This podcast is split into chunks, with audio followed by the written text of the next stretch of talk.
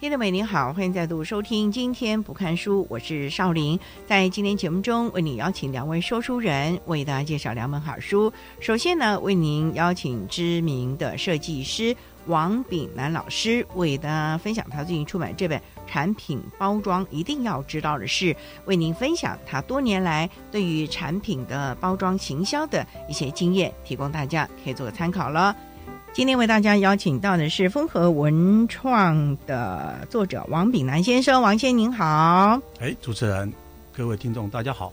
今天啊，特别邀请王先为大家分享他最近由风和文创出版社出版这本产品包装一定要知道的事，捡到设计老师的。笔记本，什么叫笔记本啊？笔记本哦，笔记本。哎呦，哎呦，年轻人比较 原来如此啊！那老师你自己本身是还是产品化妆师哦？是，嗯，你是从事产品设计吗？对，应该是我的，我们这个职业算是包装设计啊。那他是。架构在商业设计里面的一个专属的包装设计工作，因为它不是那种工业设计的啊，不是，那个是产品设计，产品设计。那在那个包装设计领域里头，它比较多一些要有品牌的故事。现在很多网红很喜欢讲故事，对啊，那其他就是在一直塑造一个品牌，品牌每个网红就是品牌嘛。嗯，那以传统的台湾的消费性商品来讲。我们知道品牌就是所谓什么乖乖啊、孔雀香酥碎啊，啊，什么那个麦香奶茶，哎，这个就是我们所谓品牌嘛。哦，那它品牌品牌被讲故事之前，其实有很多品牌的定位跟风格。嗯，好比我们现在很多网红，每个人就是走不同的定位风格嘛。哦，其实它是一脉过来。那我们产品设计师或者包装设计师就会针对这个定位跟风格，去把包装呈现出来。让人家去知道啊，我这个喝的是一个饮料，可是饮料里面有咖啡饮料啊，有运动饮料不一样嘛。我买这个酱油，个酱油里面有薄盐的啊，有五谷的啊，等等等等不一样嘛。哦，那我们就是要把它再分清楚，让消费者在货架上面很容易快速的拿到他要的东西。所以就是外包装吗？对，应该一定要很醒目，而且要很精准。哦，精精准是是，你不精准，你虽然酱油大家都喝酱油，那买酱油就乱了套。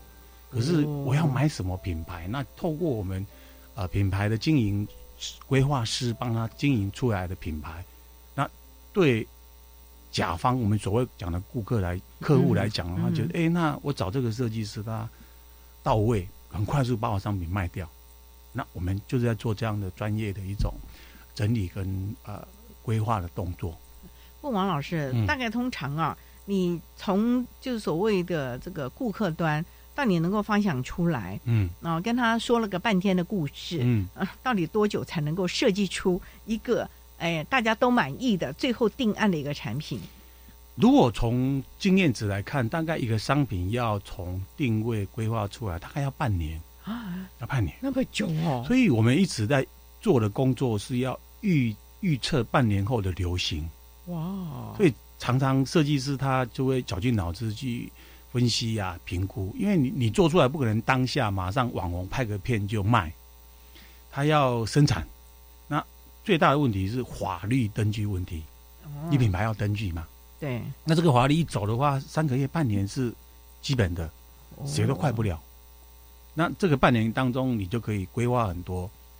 法律的证书拿到以后，嗯嗯，货架上也有东西了，这是最安全的。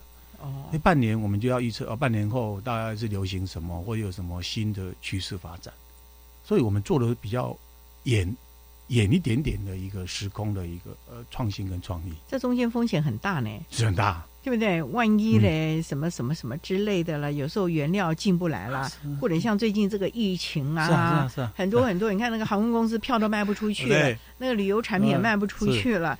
虽然您您您这里面是包罗万象，什么都有啊，可是哎，是有风险，有风险，什么行业的风险。但是以设计来讲，我们尽量都是去掌控。那这个不可抗的因素是没办法。哦，但是经验值上面就是去掌控说可。可控制的，嗯，哦，可控制，那那风险难免，因为常常我们在规划，我从事那么久的工作里头，其实不见得每个规划的商品都顺利的上架，哦，有很多规划到最后，老板那核算一下，那我倒不如断尾，我就我我就不要推，有有这样的经验。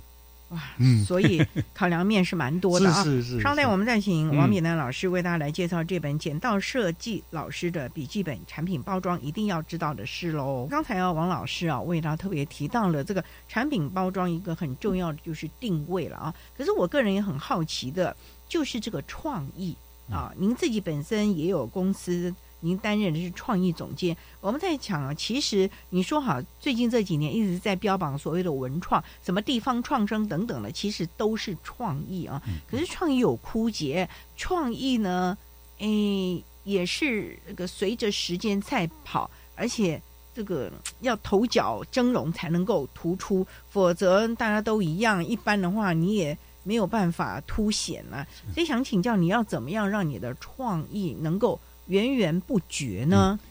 呃，我我我自己也在那个台科教书哈，那其实跟比较年轻的这个学设计的同学生们互动，他们确实也很困扰，说好像创意或者他们的科系或是现在文创，好像好像听起来是身边的事。大家都在弄嘛，哈，嗯，同学在弄，然后刺青刺一下，他也觉得是文创，哈，哦，是是觉得画台湾本土的这个意象叫文创。其实创意，我们说你你要去很用很一大套的学问去讲它嘛，那又是变成是什么设计学，什么设计概论。嗯哼，那那以我自己的工作经验，我发现说，其实创意不要管本土不本土，一切都是在生活边发生的事情。哦，只是你用什么角度去观望？如果你看好玩的心态，就看八卦，哦，对不对？你如果对对对，你如果说今天把它当做哎，这是一个文化祭礼的东西，像呃那个我们那个饮马祖，哎马祖他他你马当我就是跟着进香，好像是信仰。如果你用另外一个层次看它，那里面也有很多东西可以萃取出来元素，你只要稍微转换，那就是创意。嗯，因为。以现目前为止，设计学来讲，已经发展到已经很成熟了。哦，每个人受的教育都差不多。嗯，也没有什么你你你比我更好，我比你更，就这种基础教育都已经是成完形了。嗯，再来差就是可能个人的体验。哦，跟你对于这个事物的这种敏感度啊，有人常常其实说老师也以前讲说举一反三嘛。对。可是你要搞一个创意的人哦。反三就来不及了，可能要反五反六，嗯，因为反三大家都是一个基本功嘛，对。那我反五反六里面，也许我的第四、第五被我被我一个逆反以后，它就是创意的拔尖点。那年轻人有没有愿意这样去尝试，或者是花心血时间去反六、反七、反八？如果没有，我们在举一反三过程当中，大家都变成 me too。嗯，哎，你做包装我也会，你上面有文字，我当然也有文字。你上面做果汁啊，就果汁就把水果画上去。那那灯也变是在做设计，他那果汁一定要这么画吗？这么做吗？所以你很多问题出来，就是要反四、反五、反六，就有创新的东西出来。我自己个人的工作的转换是这样子，要不然太辛苦了，每天都 做那个嗯很很大家都密度的东西。那你就有时候从侧边去理解啊，有时候从另外一个啊空间去。想象不要一直拘泥说我要做饮料，我就我就一直看饮料的书，或者思考饮料的事。也许我从电影那边拿到一些呃有趣，也许我从在吃麦当劳里面找到一些有有趣的生活东西转进来都可以，都可以。所以就像您说，要从生活中你熟悉的东西，把它拿过来之后，给予一些的创意了，然后赋予它新的面貌了，情感。因为生活中东西都情感啊，你那卖设计，不管你创意的多帮帮响，最后还是要卖情感。对了，他其实是卖卖一个这个真真实实的温暖的故事了啊。对。不过呢，这个真实的故事到底应该怎么样的来把它凸显出来？我们稍待再请王炳南老师为大家来介绍这本产品包装一定要知道的事喽。刚才老师特别提到了创意当中还是要情感的啊，所以您提到情感啊，我们就发觉这几年来我们看到的，这也可以算是文创了啊。呃，卖这个什么？呃绿豆汤啦、捞霸本啊，呃，甚至于什么什么的古早味。什么饼的啦啊，什么便当了啊，都是在讲个当年的这个这个长辈啊，这第一代、第二代的这个辛苦，然后到现在第三、第三代的这个坚持传统。啊，实实在在啊，或者是包装呢，采取这个什么卡其色的这种所谓大地色的标榜环保，甚至于呢贴几张这个我们在讲的嗯那个餐厅啊、咖啡厅啊，或者是我们在讲的一些什么热炒店啊那些的，要贴几张古早的这个海报、风景照片，那边黑胶唱片就变成古典。哎哎，这个是跟我们您讲的这个产品的包装和这个所谓的。设计啊，这个这中间应该还是有一些的差异吧。我我这么看嘛，就是说，你刚才描述的那些生活点点面面是呃，我们经验常常看到，所以你能够描述那么清楚。其实那个东西会会去看的是说，哪一个人在哪一个时间点先做这样子的 deco。哦，那很多人就跟着他说：“哦，这个什么念念风尘啊，这个什么复古风，就是所谓的领头者了，那个第一个了。话语权嘛，那到最后感觉上啊，这个就是你所谓的环保。那你刚讲到说，用个什么卡其色、大地色啊，做个咖啡啊，做个什么呃呃呃手工烘焙啊等等。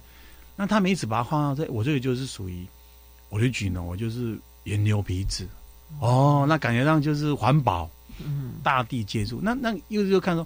谁第一个去做出那样东西？那嗯，大家都是一翁的去跟二第二名、第三名、第四是跟。对啊。那你说环保也未必是一定是网链纸，也一定是牛皮纸。对。只是大家觉得说那个东西是好像比较自然。对。那还有一个还有一个问题很严重的是，我们整个社会的消费形态是整体被设计师或是品牌商教育者。我觉得也被掌控了呢，控制住了。那什么什么没有什么那个什么樱花季，然后你看任何商超里面都有什么温泉季啊，什么什么季之类的，什么草莓季哇，全世界草莓季都来了，对吧？那你要你你要选牛肉面节，我我我要选一个没草莓的东西，反而蛮蛮困难，蛮困难。所以它整个整个商业行为其实是不断不断的被这种有意志的来。运营的。那其实我们设计者其实是在参与这样子，但是消费者就要很聪明的哇，能够跳出来。哇，那 那怎么样才能不会落入你们的这个 坑坑陷阱里面呢？是，哎，这么看吧，我说每个人都自己有自己的个性跟主张，嗯，那当然你一时的就现在什么什么奶茶最最红，大家就凑一下，一定要喝个真奶，啊，这个一一杯两杯够了。够了哈，那其实另外还是回归到说，很多商品到最后，它回归到主流，就是说，像我我要讲到一个包装，就我们现在很多夜市的商品，嗯，像什么芭乐汁、仙草或者什么杨桃汁，这个我看从我们父母辈都在喝这个，对啊，对青草茶，对，那你说这些东西它没有被经营创造什么剂，嗯，可是你现在货架去看的话，这些东西其实长期都在的，对啊，它也不会不仙草。不会闹，可是哎，你你默默去观察，哎，这么芭乐枝这个还有，杨桃汁这个还有，而且好像回归自然。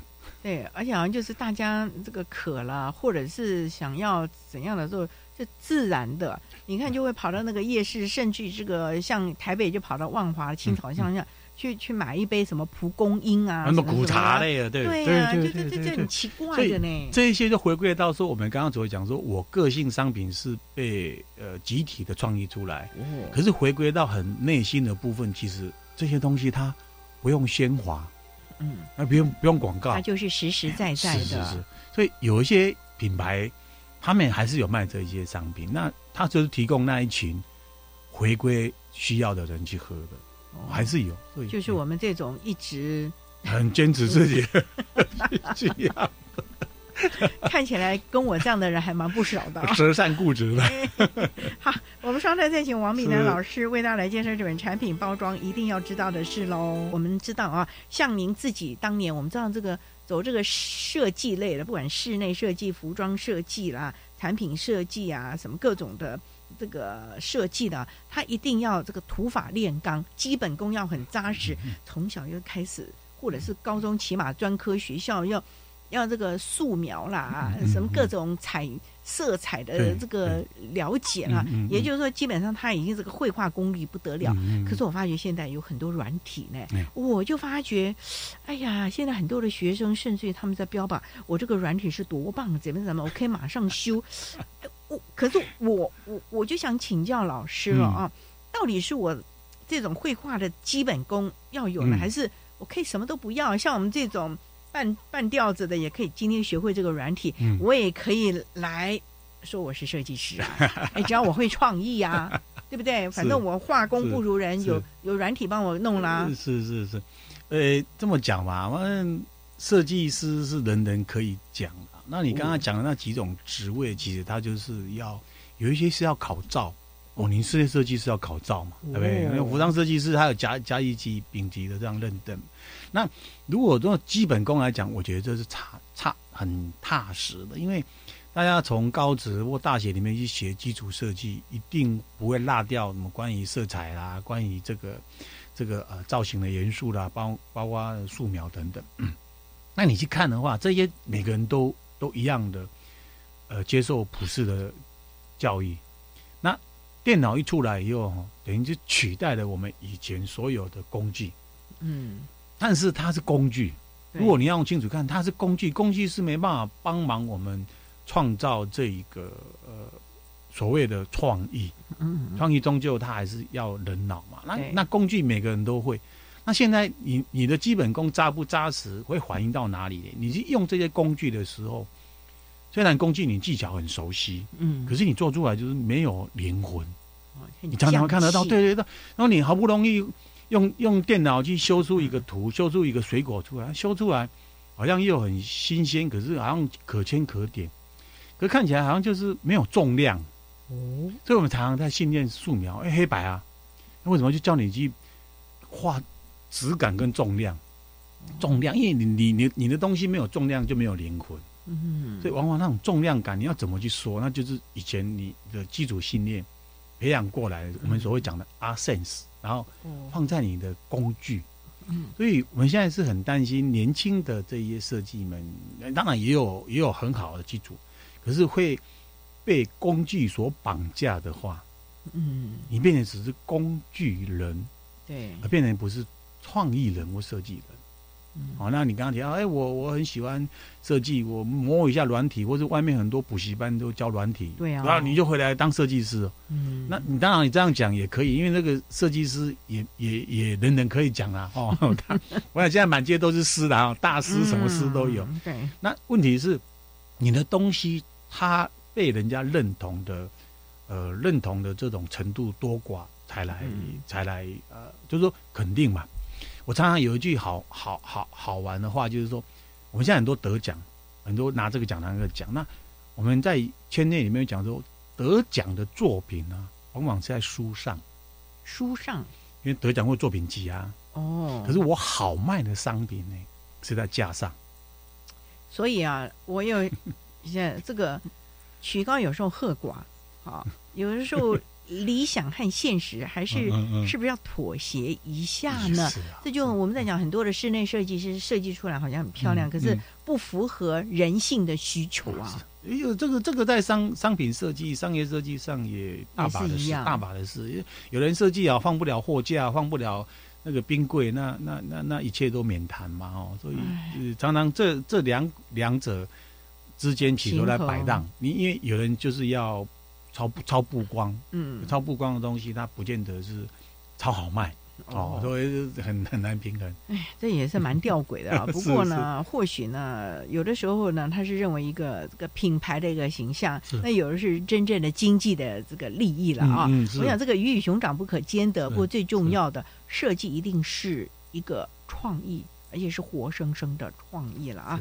然后呢嗯，这本书有很多的这个案例，也欢迎大家好好看。那今天也非常谢谢王炳南老师为大家介绍他最近由风和文创出版社出版这本《剪道设计老师的笔记本》，就笔记本呐哈啊！产品包装一定要知道的是，不管是年轻人，还有像我这种 LKK，你都应该要知道这种事了啊！好，今天非常谢谢王炳南老师，谢谢你，谢谢。